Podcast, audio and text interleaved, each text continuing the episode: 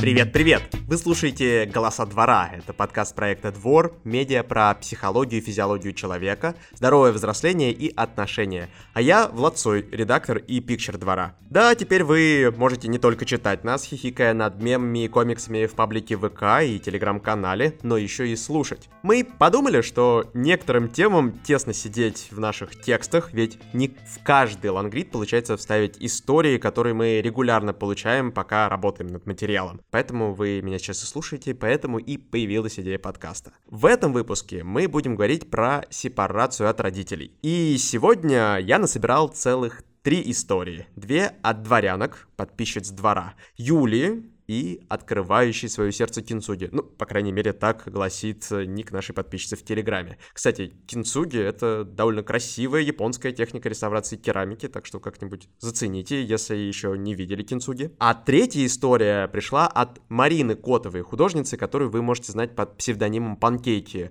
Обожаю, просто обожаю ее комиксы с э, котиками в розово-фиолетовой гамме, максимально жизненные, так что если вы еще не знакомы с э, Мариной Панкейки, обязательно подпишитесь подписывайтесь на ее паблик. Что важно, мы тут не просто сплетничаем, как подъездные бабки. Фрагменты истории, которые вы сегодня услышите, мы обсудим с психологом Артемом Кондрашкиным, чтобы понять, как устроена сепарация, зачем нужно сепарироваться, нужно ли сепарироваться всем, как делать это максимально здоровым образом и что, например, делать, если чувство вины после сепарации все никак не проходит.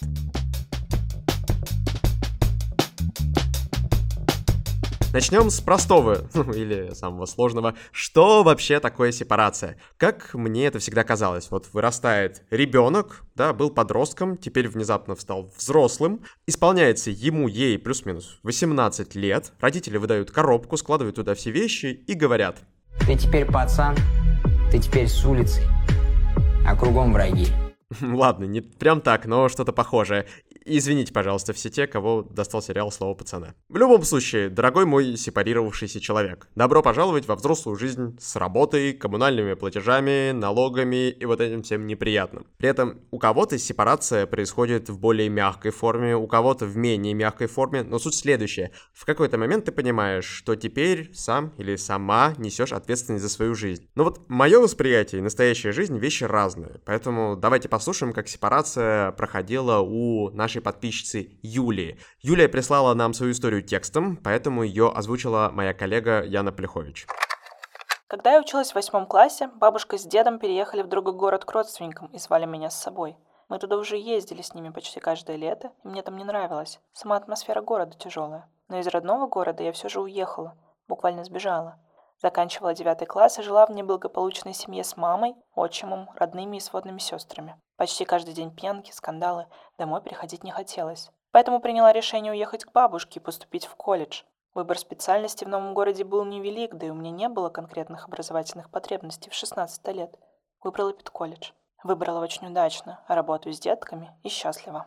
Вообще чертовски рад за Юлю и ее выбор. Ну вот круто, когда получается покинуть какие-то небезопасные или некомфортные условия, сделать очень непростой выбор, начать жить свою собственную восхитительную жизнь. Ну, когда это вот удается, восхитительно. И это, кстати, ну не то чтобы прям совсем частая история, но иногда я слышал от своих друзей, что вот человек покинул родительскую семью, где ему или ей могло быть не классно, сепарировался и зажил так, как хочется. А у меня вот какой вопрос возникает. Так ли на самом деле нужна сепарация для счастья современного человека?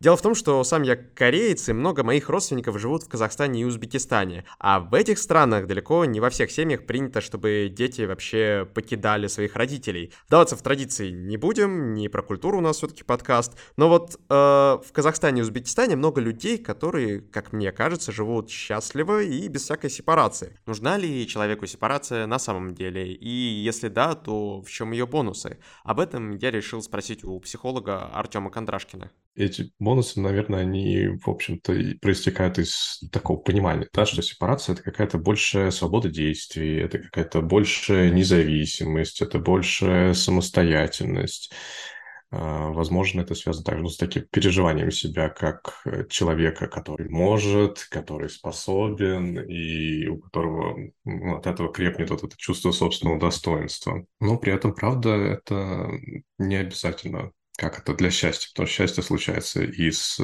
там, условно говоря, сепарированными и не сепарированными людьми, если их вообще так можно разделить. Мне кажется, нет такой границы, что это скорее спектр. То есть это такая нестатичная характеристика человека, что оп, все, стал сепарированным, хорош, или еще не стал сепарированным, плохо. То, в чем у нас есть потребность, это правда в такой автономии и чувстве, ну, переживании собственной компетентности что я вообще как человек дееспособный, я могу делать что-то самостоятельно. Это важно для всех. Да, тут еще важно помнить, что у сепарации есть много разных граней, она бывает разная. Например, территориальная сепарация, когда мы живем отдельно от родителей, бытовая сепарация, когда начинаем сами себя обслуживать, психологическая, то есть самостоятельно принимать решения. И кто-то сепарируется по всем пунктам, а кто-то нет. Но счастливые или несчастливые эти люди могут быть в равной степени. Вот и выходит, что у сепарации есть свои, ну так скажем, нюансы. Не во всех обществах она мыслится как что-то обязательно ведущее к счастливой жизни. Кроме того, сама по себе сепарация может быть довольно болезненной. Это мы обсуждали с Мариной, художницей, которая создала проект «Панкейки». Сейчас она живет в Санкт-Петербурге с мужем и котиками, рисует комиксы и ведет свой великолепный паблик. Однако так было не всегда. Сепарация Марины была весьма непростой, когда после школы она поступила в ВУЗ и переехала в общежитие. Я вот переехала в универ, и для меня это было очень сложно, потому что у меня, ну, довольно гиперопекающий отец был, было желание меня как бы оградить от всех препятствий, от каких-то сложностей, чтобы э, у меня все хорошо было. И из-за этого у меня не сформировалась самостоятельность какая-либо, и для меня переезд был как будто, ну, я буквально чувствовала, как будто меня вот так ножом отрезают от семьи. И поэтому очень сложно было какие-то принимать решения, что-то делать, очень сильно влияли на меня какие-то события болезненно. Так, если вы сейчас переживаете сепарацию, возможно, так же, как Марина, возможно, как-то иначе, мы отправляем вам всем лучи поддержки. Это действительно очень-очень непросто, когда попадаешь в совершенно новые условия, но вы там держитесь. Надеемся, что наш подкаст вам в этом поможет. Что ж, при этом есть и другие ситуации. Например, когда родители с большим трудом отпускают своих детей, постоянно вмешиваются в их жизнь, настойчиво звонят и даже обижаются, если человек говорит, что ему ну вот некомфортно постоянно быть на связи. Или вообще не отпускать своего ребенка. Кому-то хочется, чтобы сын или дочь э, постоянно находились рядом, дома, или хотя бы в том же городе. А то, что ребенок уже не ребенок, а взрослый человек, иногда со своей собственной семьей, родители не всегда замечают. И как раз об этом следующая история, которую нам прислала подписчица с длинным ником. Надеюсь, она не обидится, если я буду называть ее Кинцуги. Точно так же мы получили эту историю текстом, поэтому вы сейчас вновь слышите голос моей коллеги Яны Полихович. Моя сепарация от родителей произошла неожиданно для меня самой. Я сбежала с парнем в другую часть страны. Точнее, будет сказать, что я всех уведомила о том, что еду далеко и надолго. Я уехала вглубь Сибири, в маленький город посреди леса. В этом городе мне пришлось насильно сепарировать своего парня от его матери. А то, что это такое? У нас тут личная жизнь, и мы живем у нее в квартире. Мне такое не понравилось, и я высказалась по этому поводу. Высказывалась о такой сепарации только я одна, потому что мой парень предлагал только обустроить квартиру его мамы, а не искать свою, отдельную. Важный, важный дисклеймер. Я не психолог, а даже если бы и был им, не имел никакого права давать оценку этой истории. Вот мне кажется, что счастье человека гораздо важнее степени его сепарированности, поэтому мы сейчас обсудим с Артемом, не хорошо ли или плохо, что человеку, который находится в длительных отношениях, не хочется съезжать от мамы, а обсудим то, почему родители частенько не хотят отпускать своих детей. Ну, такой очень большой вопрос, потому что в какой-то момент у них эта идентичность родителей формируется, и она очень долгие годы крепнет. Поскольку они в этот момент взрослые люди, у них это добавляется к уже имеющейся идентичности. Это очень важная вещь в жизни. И поэтому сложно перестраиваться, потому что когда ребенок уходит из семьи, когда он там начинает свою какую-то жизнь строить, ну, в общем, сепарируется еще более заметно, то эта идентичность, с ней происходит своего рода кризис, типа, кто я теперь? 20 лет. строил вот эту идентичность, чтобы там позаботиться, чтобы быть хорошим родителем, а кто я теперь. То есть это не просто вопрос такой, ну, как бы скуки, как бы мне развлечься, а это такое чаще всего довольно глубокое тревожащее переживание.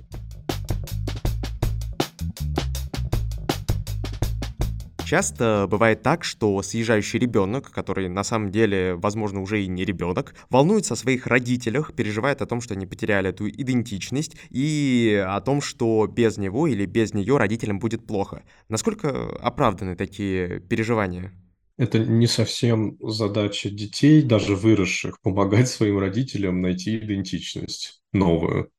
Родители вполне могут с этим справиться и сами. Как-то у них до этого получалось. Сначала они выросли, потом они стали родителями.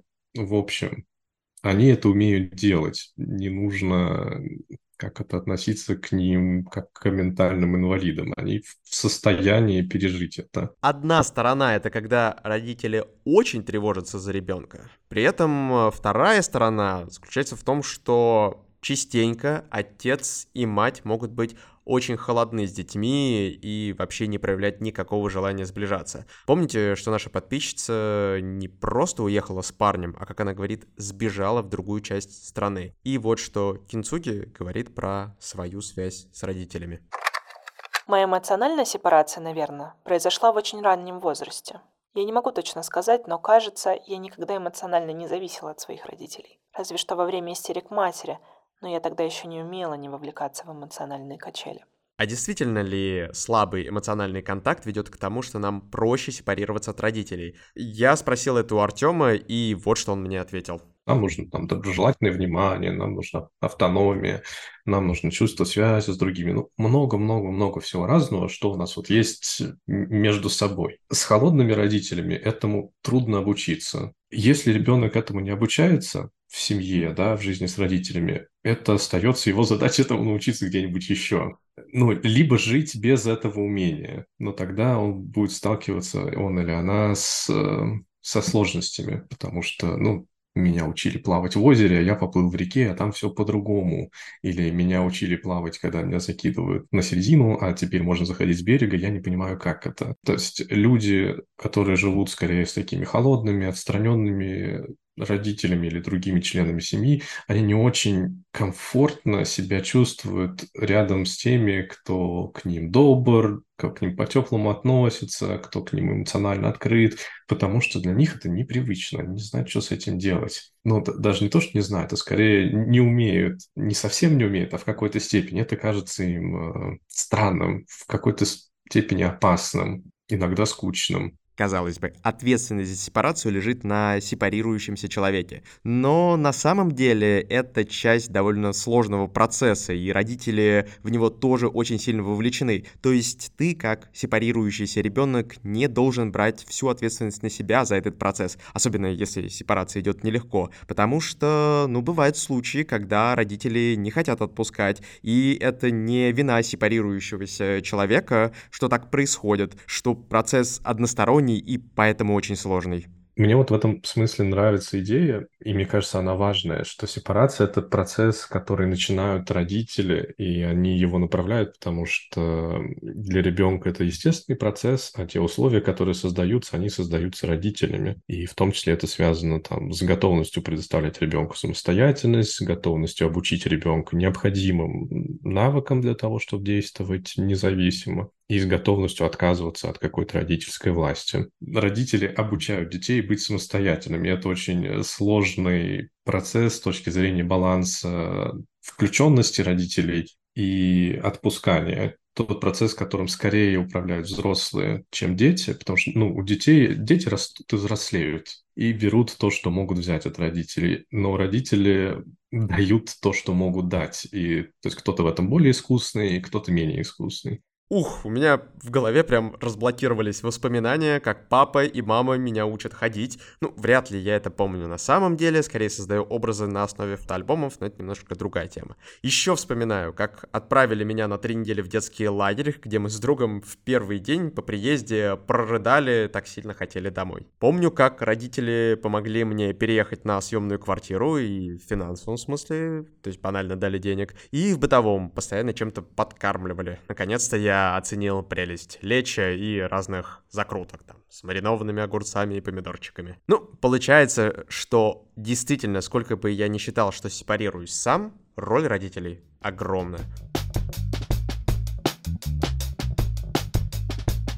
И вот, кстати, про деньги. Это очень-очень важный аспект. Будучи подростками, люди часто страдают, потому что не могут обрести полную независимость от родителей, хотя бы из-за того, что нет бюджета на самостоятельную жизнь. Разговоры про деньги очень часто звучали в контексте сепарации, так что послушайте продолжение истории нашей подписчицы Кинцуги.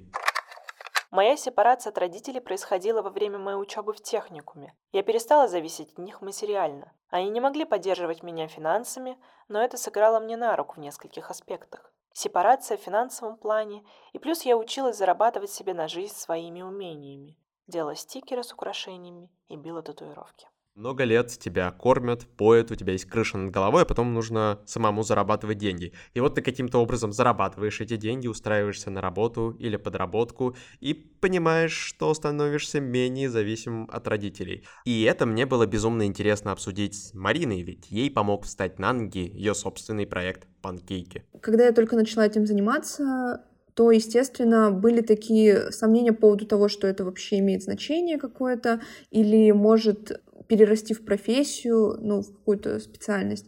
Э, мой папа часто говорил, что обязательно нужно пойти на работу, на любую, даже если там у нас в нашем городе не будет по специальности, лучше там пойти кассиром, но чтобы трудовой стаж капал. Тогда я уже как бы с ним спорила, потому что я говорила, что вот мне нужно просто время, мое увлечение с э, рисованием, оно будет приносить деньги. Любому делу всегда нужно время, чтобы как-то начать на этом зарабатывать. Это происходит и с любой работой другой. Если человек чем-то занимается, и ему говорят, что у него ничего не получится, потому что он этим не зарабатывает, я считаю, что это плохой аргумент, потому что никто и никогда не начинает сразу зарабатывать на чем-то. Поэтому я думаю, не нужно просто сдаваться, а ну, продолжать. Именно когда у меня стал э, более-менее стабильный заработок, тогда у меня стали приходить мысли и даже уверенность в том, что я уже взрослый человек, могу сама себя обеспечивать и уже не завишу от родителей. Мне кажется, это супер важное послание для всех творческих людей, что не нужно на себя давить, а нужно, наоборот, дать себе время. Давайте вернемся к деньгам.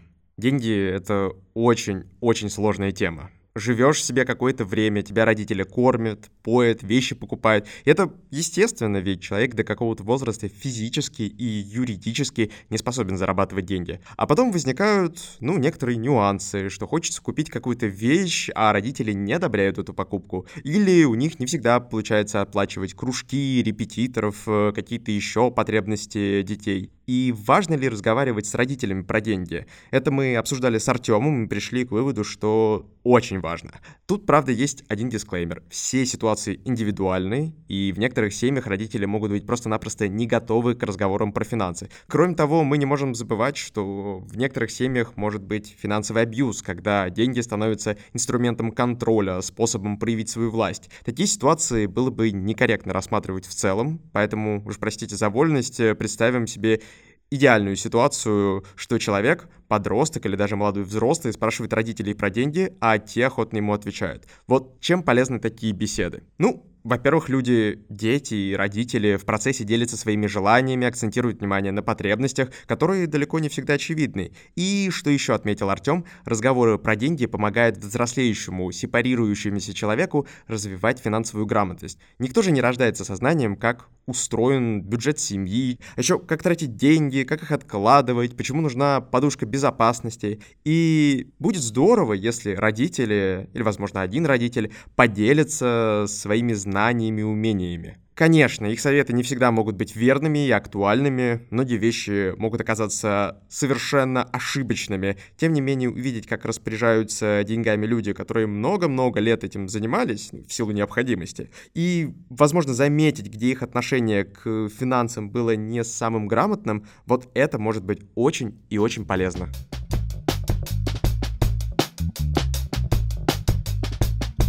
В нескольких историях, которые мы собрали, не только в тех, которые звучат в этом выпуске, была мысль, что после сепарации люди часто испытывают вину. И это очень близко мне. Вот я сейчас нахожусь в нескольких тысячах километров от родителей, и, получается, не всегда могу им помочь. Ну, банально физически приехать к ним не смогу. При этом, как мне кажется, мое чувство вины, оно еще не настолько сильное, как у наших героев. Вот что рассказала наша подписчица Юлия. Несмотря на тяжелую атмосферу в семье, уезжала от мамы и сестер со слезами на глазах. Единственное, о чем жалею, меня не было рядом с младшей сестрой тогда, когда позднее ей нужна была поддержка. А вот что испытывала Марина Панкейки, когда уезжала от мамы. Мне было сложно оставлять маму, и я даже чувствовала, что я как будто о ней тоже забочусь в каком-то смысле. Она обо мне, и я о ней. Э, даже ходила вот к психотерапевту, говорила, что мне сложно переезжать от мамы, ей нужно помогать, она сейчас после развода, как же мне ее оставить? Но она говорила, что очень важно помнить, что это вот твоя жизнь, и не нужно жить жизнью родителей. Э, важно именно думать о том, что ты отдельный человек, ты должен исполнять свои мечты, свои какие-то намерения, цели, а не цели родителей. Вот это чувство вины было, именно из-за него я боялась переезжать.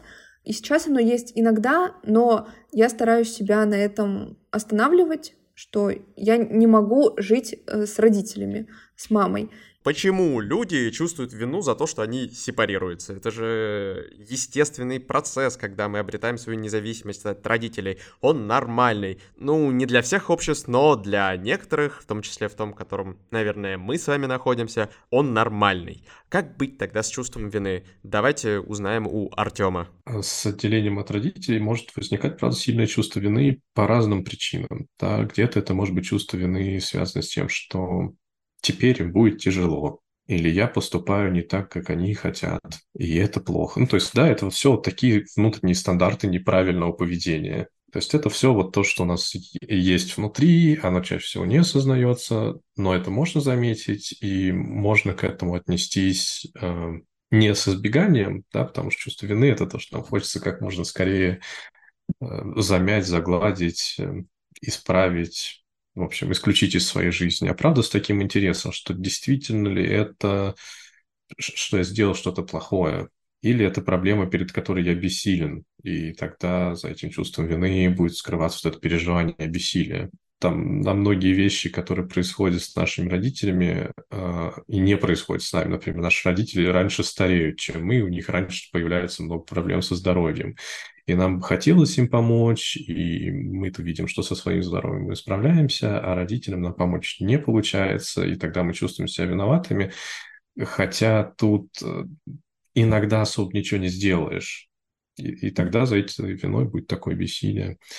Я думаю, что избегание вины может сильно ограничивать человека в его ну, поведении, а скорее вот такое принятие своих чувств и оно дает свободу выбора, как действовать в связи с ними. Исследовать свое чувство вины, сопоставлять с фактами, понимать, что в некоторых случаях мы бессильны, и тут уж ничего не поделаешь. Это звучит все очень разумно и как то, что поможет действительно легче и более здоровым образом сепарироваться. Кстати, именно это и произошло в случае Марины Панкейки. Да, из-за наших теплых отношений мы созваниваемся часто, то есть обсуждаем, э, что там у нее, что у нас.